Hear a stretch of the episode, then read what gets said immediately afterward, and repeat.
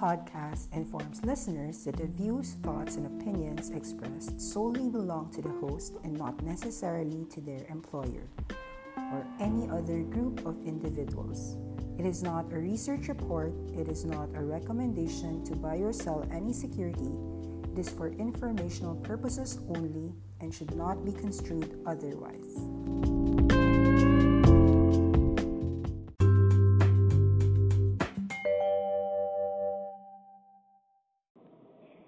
November 6, 2019, and these are the things that I want to cover for the month of November. So I would continue issuing a buy reco on value names. For the value picks, I would say that Funko is a value play at 10 times multiple here at $14.50. It has excellent secular growth and is a high margin business of 38%. Go long even if it drops to the nearby support of 12. So 12 is the IPO price. We know that there's an employee share benefit plan that that was issued by the company after an insider selling. So most likely there's going to be around employees insider buying at 12 to 14, 15 levels. Stay long for those with Funko. Let's explain why even if the market slows down Funko on earnings, that we believe that these are um, this is an opportunity. So Funko actually grew their earnings by a sizable 41% year on year.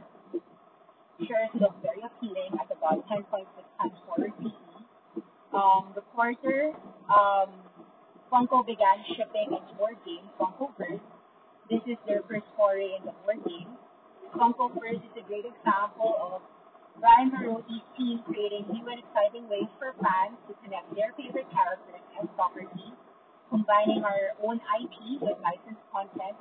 While the Funkoverse is still at the early days, they're very excited about the initial reaction that they've received from retailers and from the consumers. They plan to invest in Funkoverse and grow the board game business by 2020 with the release of additional Funkoverse offerings as well as licensed and non-licensed games. So, in many people's view, it's premature to be worried about Funko's future growth investors have a great chance to pick up this share of a growth stock at a very discounted price. Um, I remember that I was pitching Huya. Huya was growing 100% and we were buying Huya for like $20, um, sometimes even 19 something dollars. It was so rare for me to find a high growth company and yet we were buying it at less than 10 times multiple. So um, it's so cheap. And I think that this is the same thing with Momo, this is the same thing with Funko. So I would not hesitate to tell you to go long, or if you have it, just stay long. Don't worry. Um, my process is really fundamentals, and I'm happy to tell you that in the USA, fundamentals does work, so don't worry too much. Uh, okay, so um, it's all about time and allocation and about position size. Don't worry about it.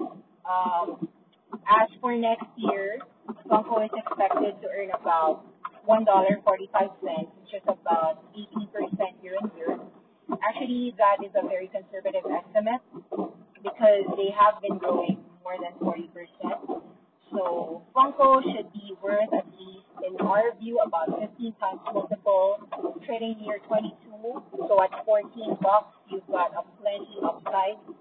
Another um, thing to say is that the U.S. mass market channel has been growing over 65% in the quarter, driven by pop vinyl and the expansion of additional product categories such as apparel, games, bags, and wallets. Additionally, Funko has continued to drive traffic in stores and online. Worldwide sales to third-party e-commerce retailers such as Amazon has increased over 15% in the quarter. Internationally, Funko has been continuing to expand distribution, bringing on new retailers. One of the major drivers of international growth continues to be the European region. Growth in Europe was over 60% in the quarter and is up 40% year to date. Funko has very high gross margins, of about 38%. It, it only fell 10 basis points due to higher import taxes on the recently acquired Loungefly brand, which focuses on accessories like backpacks and purses. Operating income actually jumped 36% year-on-year to $22.6 million. gaining 70 basis points of operating margin leverage, despite the fact that Funko has invested heavily in sales and marketing, as well as inventory in the third quarter. Funko has also boosted its headcount in global planning operations, as well as expanded its office and warehouse facilities. In spite of all this CapEx, Funko still managed to boost its operating margin. We would stay long with Funko. I'd also say stay long on Electronic Arts. Great numbers, 18 times free cash flows, very high margin, 78%. Uh, I keep repeat, repeating that the growth on EA is very strong. NFL, Madden, um, NHL, uh, Sims 4, and then the upcoming Jedi Fallen Order, which has already 140 million trailer views. The current price of 95 should be kept and stay long. Another uh, company that we would have to cover is Chegg. Uh, Chegg was actually a wonderful growth story. Uh, they really surprised on the earnings front yesterday. Uh, we don't cover Chegg yet, but we will. Uh, we will study the numbers and um, this could be just a 10% downside for a wonderful company to be long into. So we will study this name. Uh, this name went from around seven dollars to as high as about fifty dollars or forty plus dollars in the last three years. It corrected to about thirty or twenty nine and broke above ten percent last night after uh, hitting really wonderful numbers.